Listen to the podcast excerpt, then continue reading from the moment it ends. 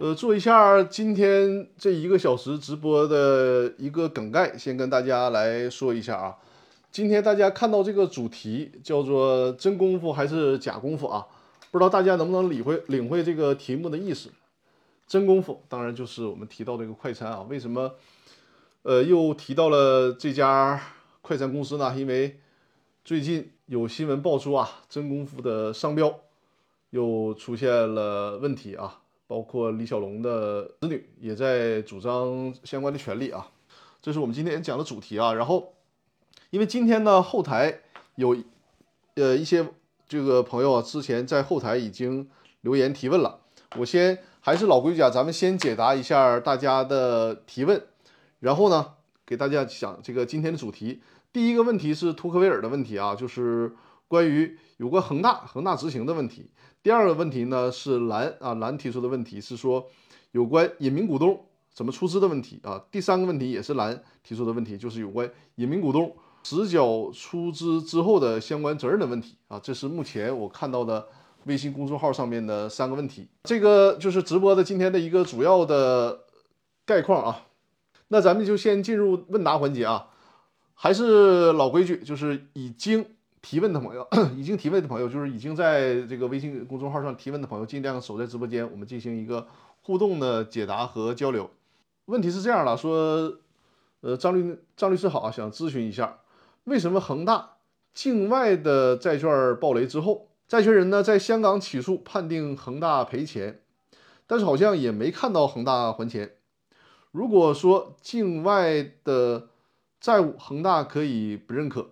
且国内法院不支持，那在境内很多的供应商的钱，恒大也没有付。按理说呢，债权人肯定到法院起诉了，为什么没有看到法院的强执行呢？实在没钱可以拍卖资产申请破产呢？呃，这个不知道托克维尔你说的没有看到强制执行是通过什么样的数据判断？就看到你这个问题之后，我特意在。我们的裁判文书的相关数据上也看了一下，就是在一年以内啊，就截止到今天，往前推一年以内的时间，有关恒大的和执行相关的裁定已经达到了四千多个啊。这里面如果我们刨去相关的执行一之数啊，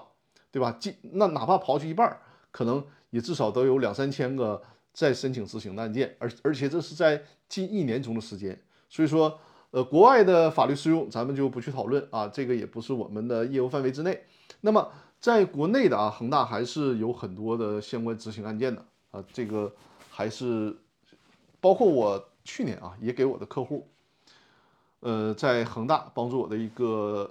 是常年法律顾问的客户啊，他有这个有关恒大房产纠纷，也是帮他解决掉了一部分啊，就是很多处很多处房产，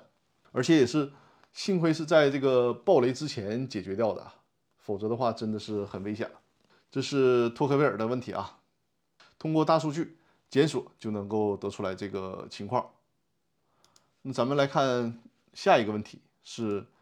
蓝的提问啊，蓝在没在直播间？在的话也是啊，告诉我一声。他的问题呢说，张律，隐名股东的出资款是否一定要经过显名股东的账户打给公司？隐名股东是否直接打给公司备注用途？啊，这个问题啊。我再简单的复述一下，就是隐名股东他不在公司章程上体现，不在工商注册上体现。那实际呢，隐名股东他也就是称之称之为实际的出资人。出资的时候他肯定需要拿钱嘛，对吧？那这个时候，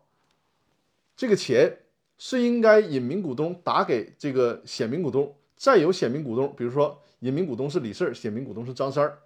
是不是由李四打给张三之后，然后张三呢再以自己的名义。支付到公司的账号里面，是不是一定要这么做？还是说呢，李四他作为实际股东，直接支付给公司就可以？这个呢，没有什么强制性的要求啊。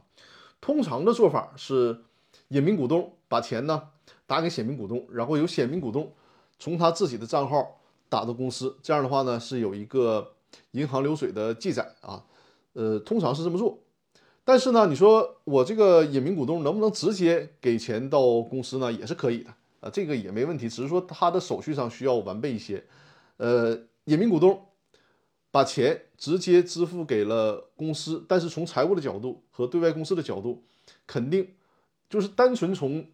财务上判断，你没有判没有办法判断显名股东履行的出资义务啊。毕竟，因为显名股东从对外来讲是由显名股东履行出资义务的，将来公司面临着破产清算，人家债权人呢是直接去追显名股东的责任的。如果你隐名股东直接把钱打到了公司了，那从外面大家看上去，这个显名股东他还没有完成实缴出资义务啊，公司只是说从别别的途径多了一笔钱进到公司来了。因此说呢，如果这种情况，首先需要在出资的时候进行相关的备注啊。另外呢，还需要隐名股东和显名股东之间签了一个法律文件，就是显名股东认可这笔钱是隐名股东打给他，然后替他履行出资义务的，需要这样才可以啊。然后财务上也有记载。只不过大家想一下，如果是这样的话，这个隐名股东的身份也就暴露了，对吧？人人家将来从那个银行流水上一看，或者是从查这个公司账上面有记载，那就会知道。是谁打的钱？实际股东是谁了，对吧？就是尽管这两种方法都可以，但是到底这两种方法适不适用你的实际情况，这个需要认真斟酌一下啊，不能去太武断的做出这个抉择啊。呃，通常还是说我说的，就是第一种情况，由隐名股东打给显名股东，再由显名股东支付到公司。呃，托克维尔说：“好好，谢谢张律师，我理解了啊，不客气，不客气啊。”那咱们再看蓝的下一个问题啊。下一个问题说是，呃，即使隐名股东支付给显名股东，就是这个出资款啊，即使隐名股东支付给显名股东出资款，显名股东呢没有实缴到公司，就是说李四把钱给到了张三，比如给到了一百万，张三应该拿着一百万去履行出资义务，结果呢，张三可能给截留了，没有把这笔钱支付到公司，那么应该由显名股东承担责任吗？如果公司还没有设立，出资呃股东出资的时间。呃，应不应该是在公司注册之前呢？这个问题啊，就说你这个隐名股东把钱给到了显名股东，显名股东应该拿这笔钱直接赶快啊给到公司。如果没有给的话，那就属于这个显名股东违约了。因为显名股东的一个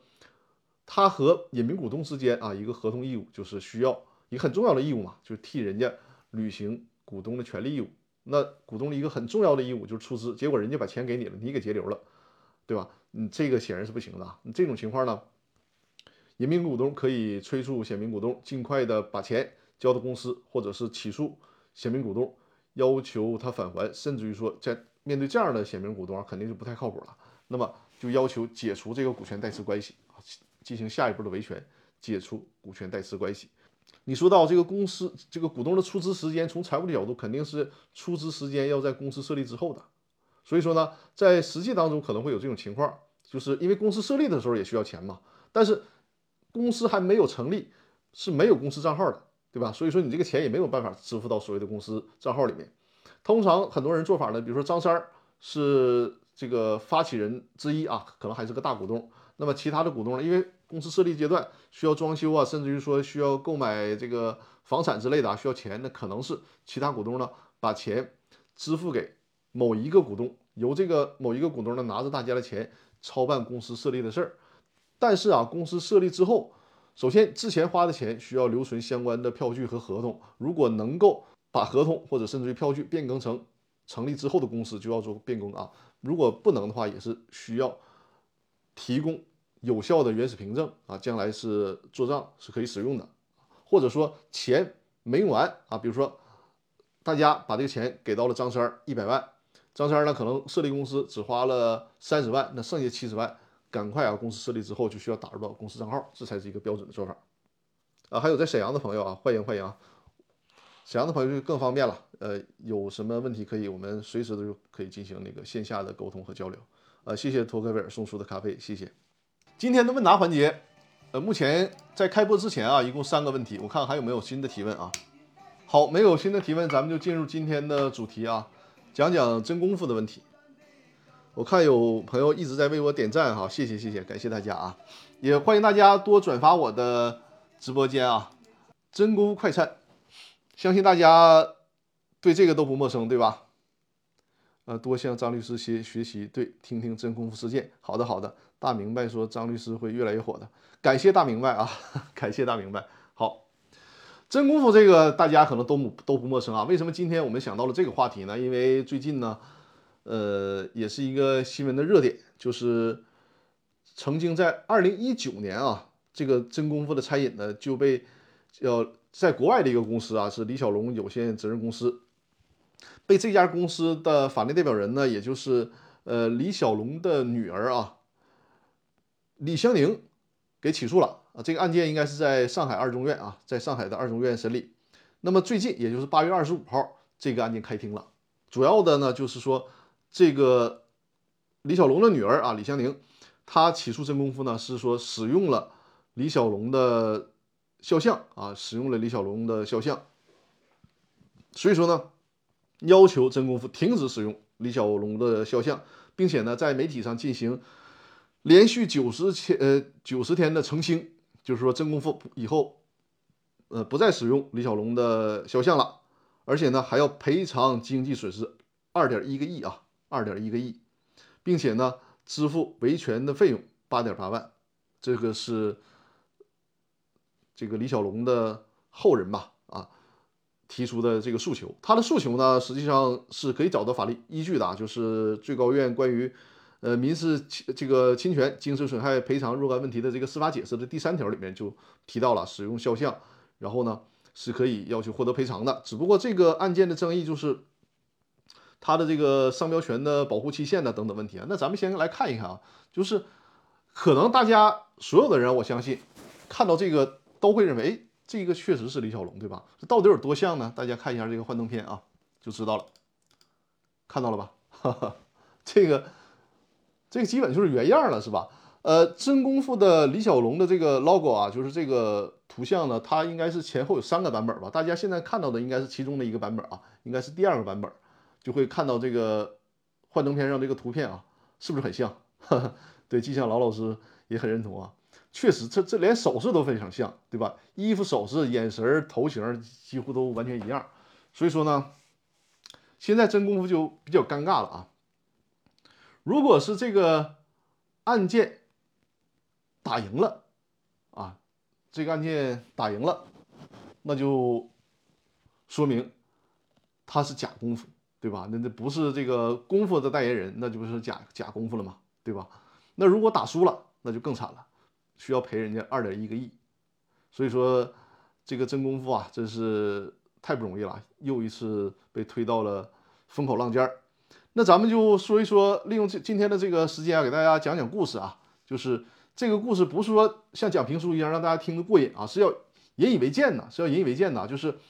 股东之间的矛盾纠纷，咱们怎么去避免啊？相信包括很多咨询我的客户啊，都是有了问题之后来找律师，包括呢打这个股东之间的诉讼纠纷。我做的很多的业务啊，就是各占一半，诉讼非诉讼各占一半。诉讼呢是帮助大家解决股东之间的纠纷，通过诉讼的方式，比如说啊代替这个小股东进行维权，或者是帮助大家如何这个通过诉讼的方式解决股东之间的矛盾。那非诉讼的方式更多的是在前期进行准备，就是事先设计好股权架构，事先起草好股东协议，事先约定好各自的权利义务关系，避免类似情况的出现。那咱们就引以为戒，看一看真功夫的历史啊，给大家讲一讲。这个真功夫呢，它最早先啊，最开始它不叫真功夫，叫呃一六八甜品屋，是由潘宇海啊，是由潘宇海来创立的。他呢就是一个非常好的厨子啊，非常好的厨子，厨艺非常好，所以说呢，弄了这么一个叫幺六八的甜品屋。与此同时呢，他的姐姐啊，他的姐姐。潘敏峰和他的这个姐夫，也就是后来两个人打得不开不可开交的蔡达标啊，这两口子呢，就是他的姐姐和蔡达标这两口子，在同时期是开的五金商店。当然了，这个五金商店做的也不景气，后来就投靠了潘宇海，一起搞这个餐饮。呃，一九九四年的时候。蔡达标，呃，相当于是有求于潘宇海，说的这个五金店咱开，我我和你我和你姐啊，已经开不下去了啊，你这个能不能跟你合伙，咱们做这个甜品店？那么潘宇海呢，因为亲戚嘛，也就接受了啊。当时呢，双方各自出资是四万块钱啊，每个人出资四万块钱，占股呢是怎么占的呢？就是潘玉海是百分之五十，然后呢，蔡达标和他的妻子，呃，潘敏峰是各占百分之二十五，实际上相当于这两个家庭各占百分各占百分之五十啊。而且后来这个蔡达标和他的妻子还发生了离婚的诉讼啊，就所有的这些都为日后的这些麻烦。埋下了很大的伏笔。首先就是各百分之五十，这两个家庭啊，各百分之五十的持股比例，就注定将来会有隐患。实际上，也正是因为他们当初的这各百分之五十，导致后来进来的两个投资方啊，对他们之间的这个投资也是很犹豫的。否则的话，这个战线啊，投资的战线没有拉的这么长，就不会引发双方这个矛盾的这么激化。这个是我们稍后会给大家讲到啊。后来呢，这个幺六八的甜品屋更名为了幺六八蒸品餐厅，就是靠这个这个蒸品啊，还是比较健康的，相对咱们北方菜来讲还是比较健康的这样的一个餐饮的企业。呃，这个潘玉海啊，刚才我们也提到了嘛，他是厨艺非常好啊，厨艺非常好，所以说呢。这个幺六八的这个蒸品店啊，蒸品餐厅呢，生意也是非常的火爆。呃，七十平的小餐厅，每天的营业额都是不低于一万块钱的啊。而且呢，后来他们还连续开了三家分店。而且啊，这个潘玉海他还非常有头脑，就是说他不仅仅满足于自己颠大勺，自己就是做菜，这发展的很很慢嘛。他总立志于什么呢？他想打造就是中餐的麦当劳和肯德基。就这个，他的这个手艺啊，能不能像人家西餐的麦当劳和肯德基那样，是一个可复制的，所有的标准呢都是一个可以量化的，然后无限的去开店，这是他这个想法。哎，后来他也是经过了很多的探索啊，包括呃，在这个东莞的一家制衣店参观的时候，发现了一个一一款那个蒸汽炉，哎，他觉得这个蒸汽炉可以拿来啊，用到他们的这个蒸品店、蒸品餐厅上。这样的话呢，是可以搞机械化，甚至于说是类似于工业化的生产的。所以说呢，这个潘玉海他引进了这个蒸汽炉，而且对它进行了一个加工改造，最后呢，打造成了就是通过这个机械设备的方式，然后呢，让菜品的质量有一个统一的标准啊，就是有了一定的啊，把中餐变成肯德基、麦当劳这种快餐啊标准快餐式的一个技术的基础。呃，后来呢，因为技术也有了，发展模式也有了，那需要扩大嘛，就想要注册商标啊，注册幺六八这个蒸品的商标。但是呢，当时就是这个幺六八是数字，不能够被注册为商标，怎么办呢？只能改中文。后来改成什么中文呢？改成叫双种子啊，双就是这个成双配对的双，种子啊就是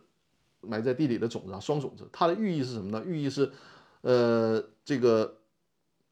潘玉海和蔡达标两个人啊，就是能够一起合作，把这个公司做大做强。这当初的美好初衷啊，这是他们当初的初心。所以说呢，就叫了这个双种子公司，是吧？双种餐饮公司。然后随着企业的发展，这个矛盾就逐渐的显现了。呃，这个蔡达标这个人呢，还是比较敏感的一个人啊，总觉得，因为大家我也提到了，这个潘玉海呢。他首先啊，自己的厨艺非常好，因为本身是餐厅嘛，餐厅的基础当然就是厨艺了，自己的厨艺很好，而且呢，他又是公司的真正意义上的创始人，同时呢，又搞了这个蒸汽式的设备啊，让这整个的这个餐饮的公司能够有机会啊进行复制啊，标准化的复制。所以说，这个蔡达标就总觉得心里面不太舒服啊，就觉得自己不够。没有被重视，在这个企业呢，没有体现出自身的价值，而且很多人呢也不太尊重他，没有把他当成真正的老板，所以说这个心里就一直不太平衡。呃，尤其是这个标准化的生产之后，那潘玉海就是做的更加风生水起了。但是呢，所有的事儿啊，事物就有两面性。你看这个标准化做得很好，他们的这个企业呢。就实现了当初的这个愿望，要做中餐式的肯德基、麦当劳无限扩张，对吧？但是这个刀刃的另一面就呈现出来了。正是因为所有的这个蒸品的制作可以达到标准化，反而对于这个厨艺非常好的潘玉海的依赖程度就逐渐降低了。就是这个餐饮企业不再依赖于你作为大老板，你的大厨的技能有多好啊？你你可以你都不用去颠勺，都不用炒菜了，反正都已经标准化了，对吧？甚至不用厨师。这个说说个极端点，甚至是保安他会的这个机器设备，他都可以做出这种标准化的餐饮。所以说，在这一方面啊，潘于海的作用呢，反而逐渐逐渐的被弱化了啊，因为他这个核心啊，技术核心就是厨师的厨子这个地位逐渐被弱化了。哎，这个就是我们很多的餐饮企业也是会经常遇到的情况。因为我之前啊，在几期的这个音频里面还给大家讲过，就所谓的用技术出资，这个技术出资。我举的一个例子，其中一个例子就是我作为厨师，我电大勺特别好，我这个技术能不能出资呢？这从公司法的角度是肯定是不行了，因为从公司法的角度呢，需要这个出资的标准就是，呃，可以转让，而且呢价值可以评估，所以说这种厨艺是没有办法作为一个公司法意义上的出资的，但是呢，它可以通过其他变通的形式啊，具体怎么变通，我在我的短视频里给大家讲过了，就不占用这个更多的时间了。说到了这个整个事业发展的两面性啊，就是事业不断扩大了，但是呢，潘于海的地位呢却有所下降。呃，之后呢就是一个分工的问题，就到了二零零三年，这个蔡达标啊，就总觉得自己希望能够过一把真正老板的瘾，于是呢就提出来了，说咱们这个公司啊，呃，你现在也做大了，对吧？做大了呢，就得跟国际接轨嘛。我们中我们公司得设一个总裁呀，对吧？你看咱俩啊，两个家庭各百分之五十，那咱们能不能轮流坐庄啊？就是我呢当一段时间总裁啊，我这个蔡达标当一段时间总裁，你呢潘玉海当一段时间总裁，这个大家心里都平衡。那潘玉海一想，反正这不也是亲戚嘛，对吧？那就当吧。而蔡达标说呢，那那个咱俩轮流当行，那我先来啊，我蔡达标先担任。这个总裁，咱们呢五年一轮换，五年之后呢，你潘玉海再担任下一届的总裁。哎，潘玉海当时也答应了，没有多想啊。再之后呢，就是潘玉海把大量的工作去发展全国各地的门店啊，扩张全国各地的门店，发展的还是挺成功的。而蔡达标呢，他就坐镇公司的本部啊，主要是搞这个公司内部发展的问题，就想到了。这叫双种子这个名字呢，可能是他也不太满意了，就想改个名，改什么呢？就想改成真功夫啊，而且要引用这个刚才我们在幻灯片上看到的，就是引用这个李小龙的这个标志，哎，很有中国的特色，而且呢，这个真功夫叫上去啊，也比这个什么叫双种子这个名称敞亮，是吧？潘玉海对这个名字啊。改名字和使用这个李小龙这个身份的标识呢是反对的，结果呢，因为人家蔡达标毕竟是总裁了嘛，结果就是一意孤行，把公司的注册商标改了啊，改成这个真功夫，并且引用了那个很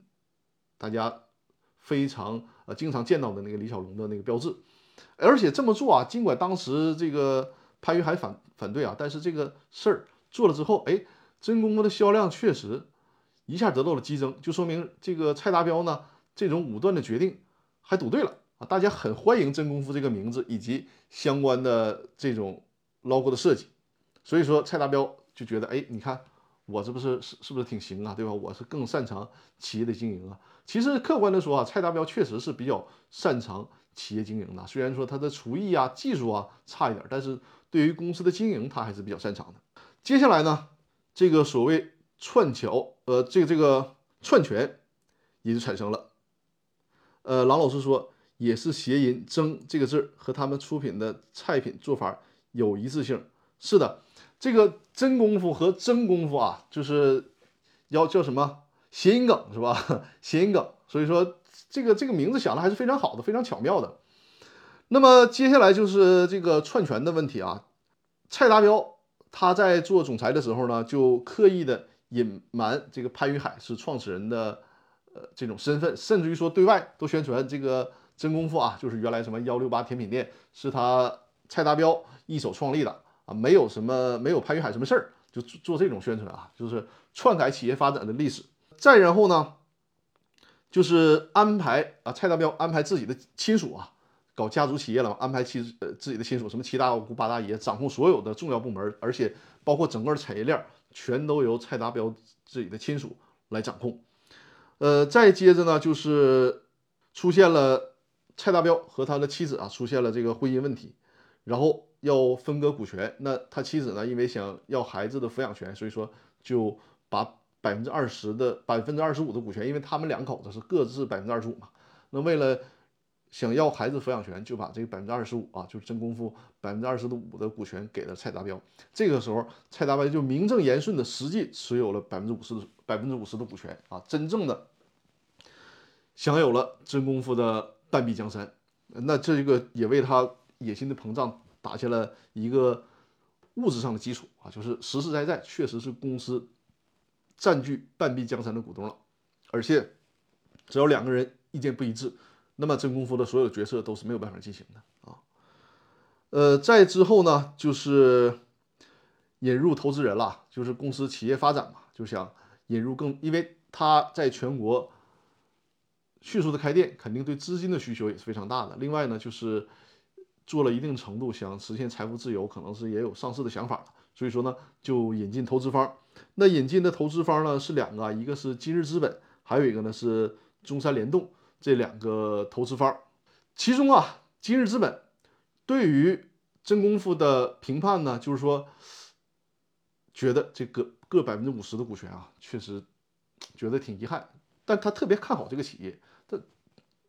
毕竟投资方嘛，他有很多的投资经验，他也认为啊，就当时他就做出了这个判断说。你们这种平分股权的企业呢，失败的概率是百分之九十五啊，这是专业的投资机构给出的这样的一个评判。所以说这里面也是再次提醒大家啊，就是搞这个所谓的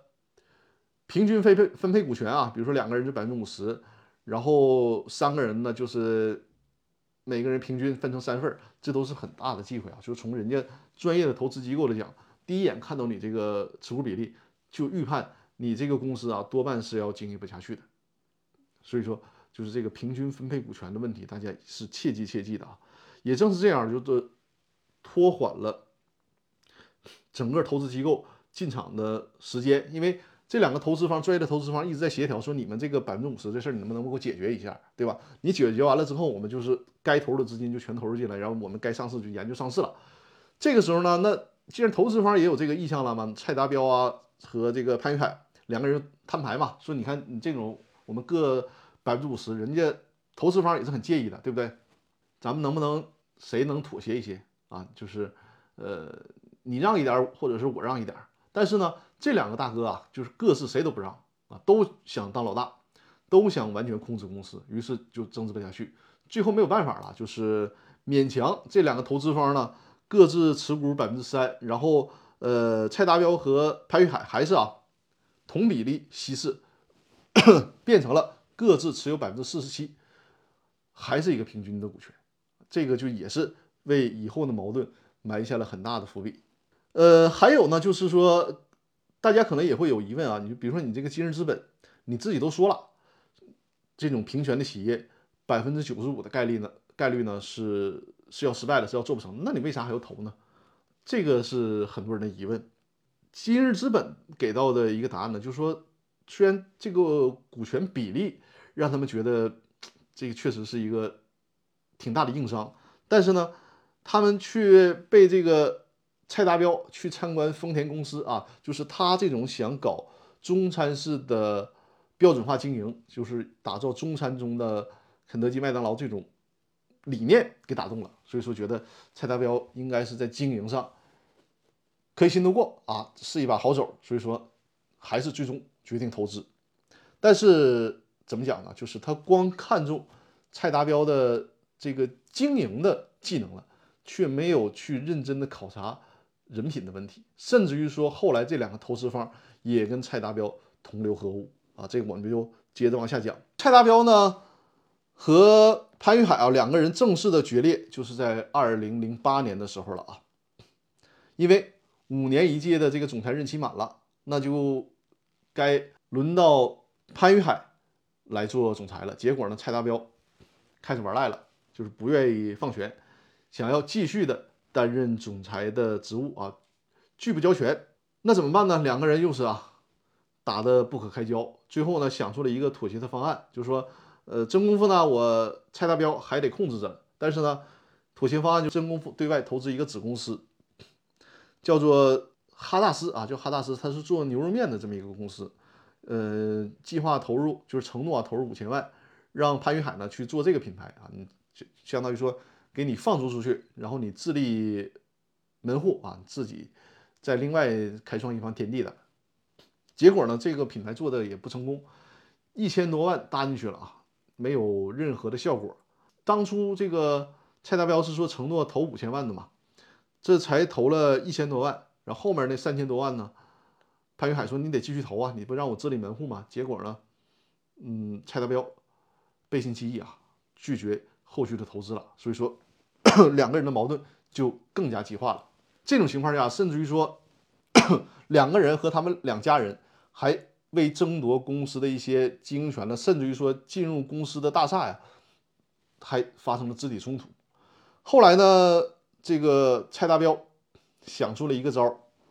叫做脱壳计划，就是金蝉脱壳的意思。什么意思呢？找了律师，而且呢还联合这两个投资方。所以说，你看啊，我们说这两个投资方，咱们客观的讲都有问题。你首先你不去考察蔡达标的人品，再加上呢蔡达标所谓搞这个金蝉脱壳，这两个投资方还去配合他。具体怎么做呢？就是因为真功夫旗下呢有。八个非常重要的子公司啊，然后呢，他们把真功夫的很多资产，包括一些这个商标啊等等啊，就是所有值钱的东西，慢慢慢慢的转入到了这个八家子公司。之后呢，蔡达标和这两个投资方又成立一家 A 公司，用这个 A 公司呢来收购这八家子公司的股权。这样的话呢，就是说真功夫这个企业还在。啊，他们，呃，蔡达标和潘云海各自持股百分之几乎是百分之五十啊。那既然弄不动这个事儿，那就偷着把这个公司的所有资产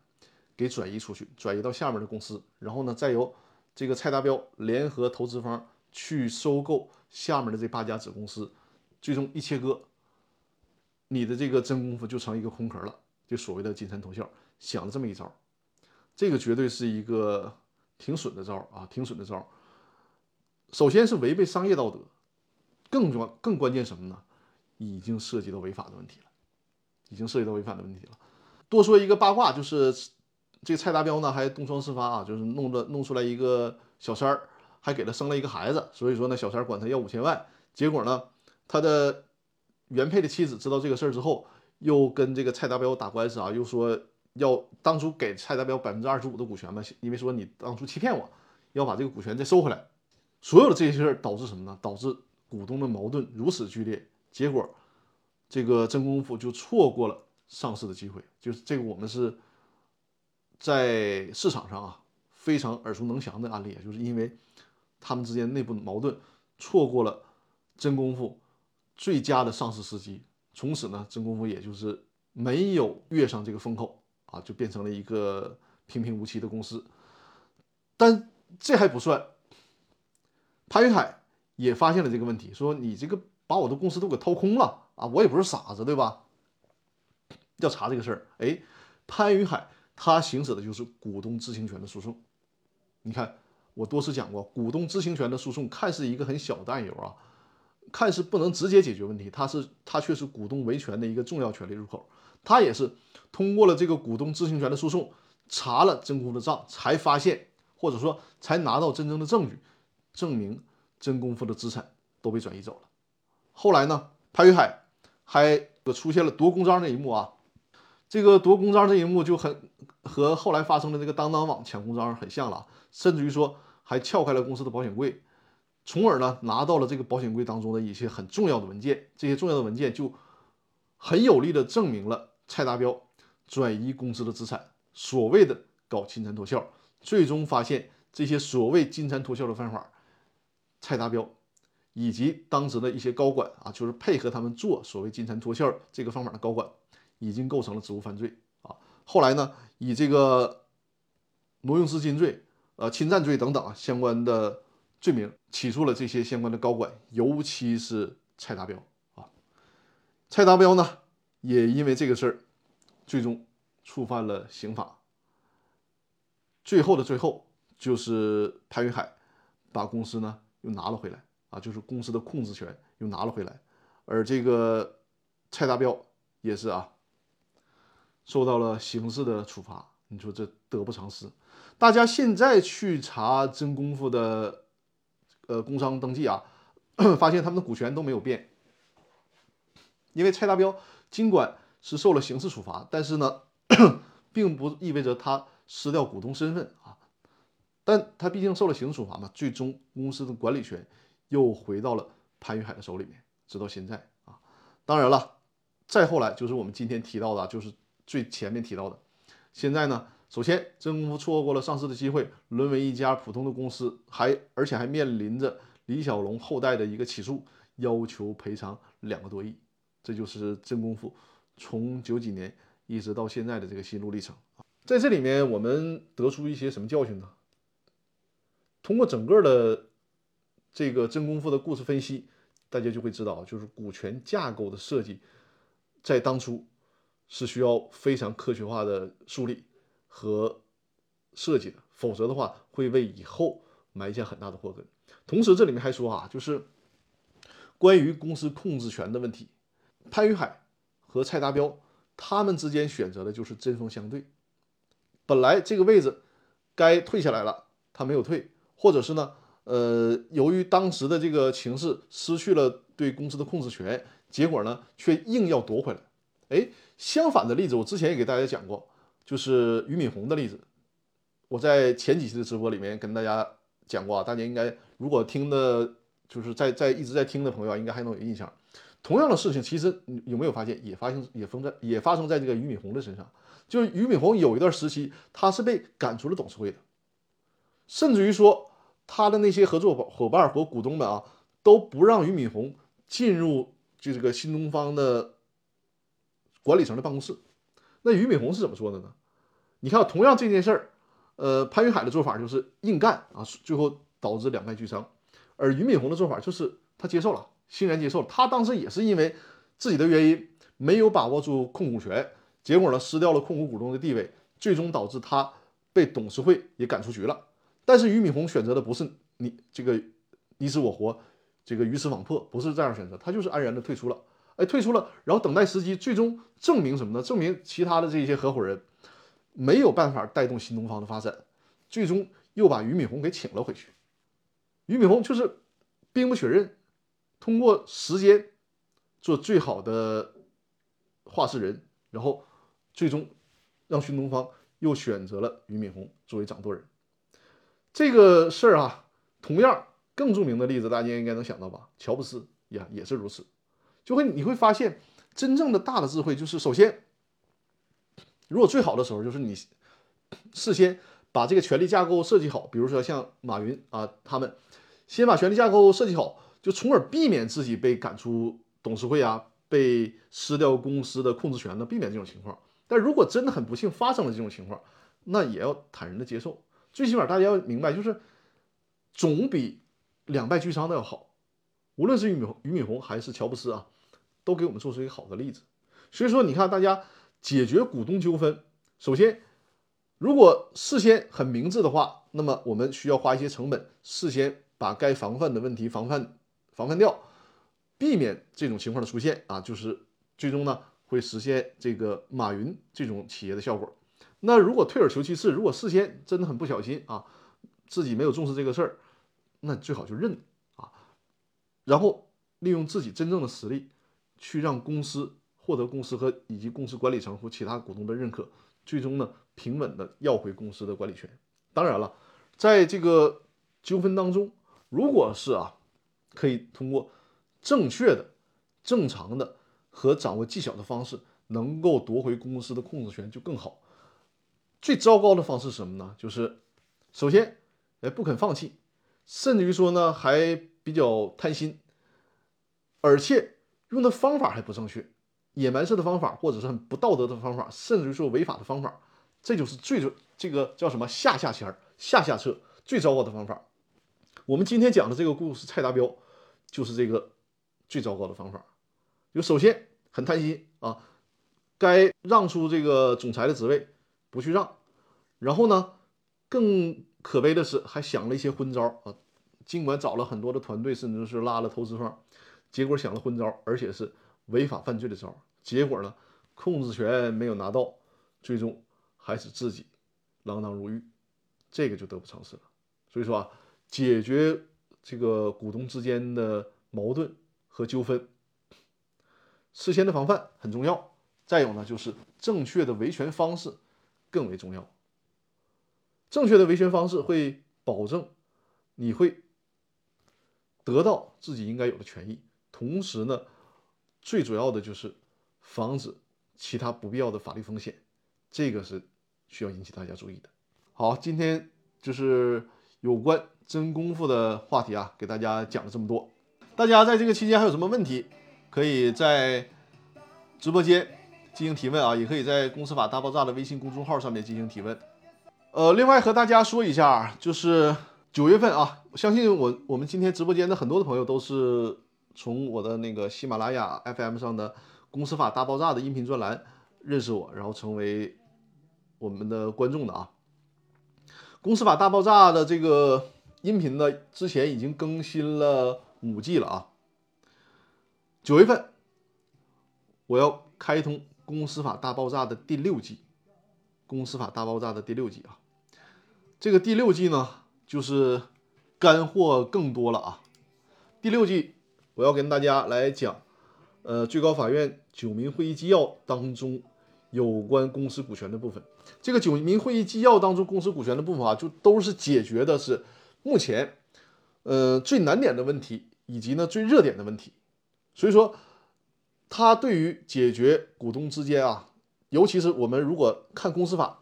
没有获得没有办法获得准确答案。那么实际上，在九民会议纪要当中会找到很多呃现在通行的裁判思路，尤其是对于解决股东之间的纠纷是具有非常重要的指导意义的。所以说我也是在利用啊这个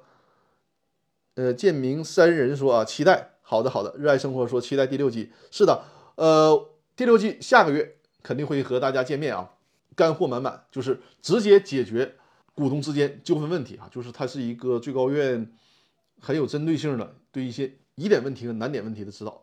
如果你抛开这个九民会议纪要，你单看目前的公司法以及现有的司法解释，很多的问题你没有办法找到答案。只有结合九民会议纪要，才会知道，哎，原来最高院对于这种问题的观点啊，哪些方面有明确的指导意见，然后这些难点问题啊，在公司法和以前的司法解释当中找不到答案的。按照这个九民会议纪要的精神，可以给我们指明一些方向。如果大家只看九民会议纪要的文本，肯定是很多的深入的问题啊，还是没有办法了解到了解到的。尤其是什么呢？就是最高院他经常的一个做法，就是呃，他除了在司法解释和这种会议纪要当中来陈述他的观点以外，还有很多更加前沿，或者是对于其他问题啊更深入的解读，他没有办法在。司法解释啊，或者是这种纪要里面，全都表述出来。那他会在自己的相关著作当中，你比如说最高院经常出的那个，就是他们的那个那个系列的书，就是关于比如说什么什么的理解与适用啊，公司法司法解释二三四的理解与适用，还有什么九民会议要会议纪要的理解与适用，他是在这些理解与适用当中来表明对于一些呃疑难问题或者是有争议问题的进一步的观点啊，这个也是非常重要的。所以说我。就是带着大家来解读，除了九民会议纪要有关公司股权问题啊，就是这种纪要文本的解读以外，还会大家带着大家深挖最高院对于这些问题啊理论上的观点，以及最高院所持有的比较前沿性的观点啊。这个是我在公司法大爆炸第六季要和大家分享的。我之前呢，就是公司法大爆炸第五季更新结束之后，就一直在等啊，以为我们的新版本的公司法会。实施结果等到现在呢，目前看也没有什么进一步的消息，那么我们就不能就是一直等那个新的公司法实施啊。那么在正好在这个间歇过程当中啊，就是在新的公司法正式实施之前的这段时间里面，我们正好也学一下九民会议纪要，因为实际上啊，哪怕是新的公司法实施了，从这个公司法条文的角度，还是没有办法涵盖一些很细节的、很细节的问题啊。所以说，很细节的问题，还是需要在类似于这个九民会议纪要这种最高院的最新的观点当中，我们才会找到答案。所以说这个是非常重要的啊！我会带着大家一起把九民会议纪要当中有关公司股权的问题啊，有关如何解决股东争议的问题，带着大家彻底的过一遍，详细的解读一遍给大家啊。好，在尾声的时候，再展示一下我们股东圆桌派的报名二维码，就是全国各地的朋友，因为最近这个半个多月来，半个多月以来啊，沈阳应该是也是出现疫情了，我们。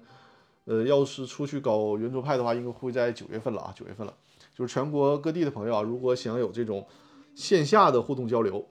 可以扫描这个二维码，或者在公司法大爆炸的微信公众号里面回复“股东圆桌派”，填写这个二维码报名就可以了啊。我们会根据所在城市报名的情况，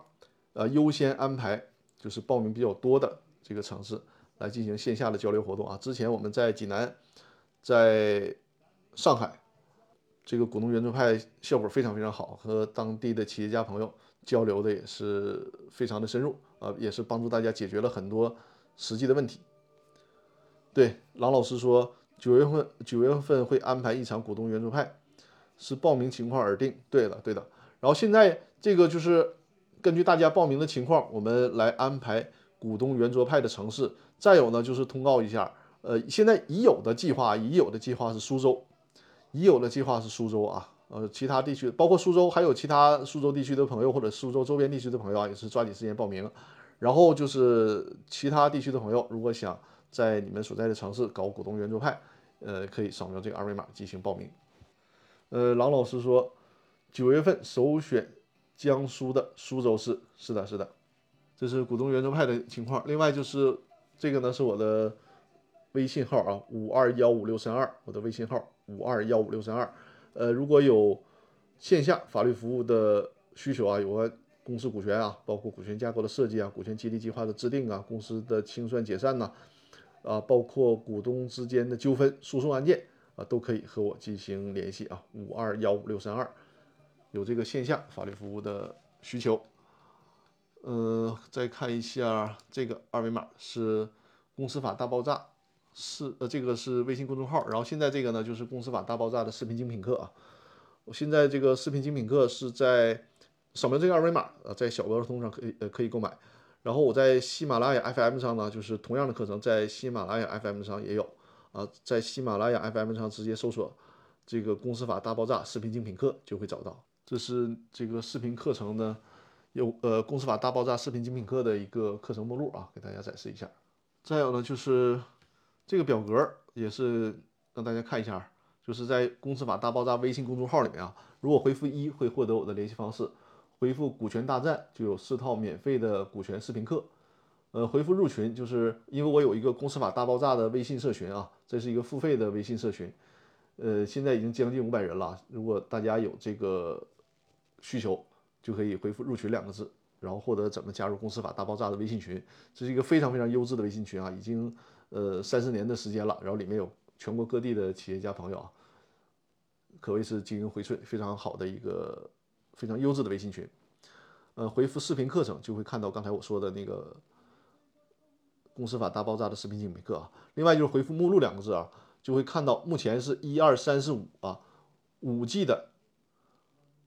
这个公司法大爆炸的音频，我都会我都为大家整理成了每一期啊都整理成了目录。这样的话便于大家，因为我每一期的课这个音频呢都是给大家解决一个问题。这样的话，大家有什么问题，这个回复目录就会看到音频版的啊这个公司法相关问题和股权相关问题的百科全书了啊，这个会帮助到大家。呃，另外提示大家，我的直播呢是可以收看回放的啊，就是在这个微信视频号里面直接可以看到我的直播回放的视频啊，所有在这个微信视频号里直播过的视频。都可以看直播回放啊，这一点是让我觉得非常好的啊。就原来的易直播也是，我就看中它可以支持回放啊，没想到这个微信视频号也是支持回放的，这是个意外收获啊。好，托克维尔说晚安，张律师，晚安。我们下周呃下周日晚上的八点再见啊，托克维尔，希望我们在苏州早日见面，好吧？啊，另外再次提示大家，如果有苏州的朋友就抓紧时间报名，因为我们现在已经排到计划的就是苏州啊，当然其他城市的朋友也欢迎报名啊。感谢各位送出的礼物，呃，宇宙畅想啊，说辛苦了，张律师早点休息，晚安。好的，呃，感谢感谢送出的礼物，谢谢谢谢。呃，纪晓岚老师说希望我们在苏州早日见面，是的，希望我们苏州苏州的朋友啊早日见面，然后其他城市的朋友抓紧时间报名。好，谢谢大家，晚安，祝大家下周工作顺利，晚安，我们下周日晚上八点再见，谢谢大家，谢谢。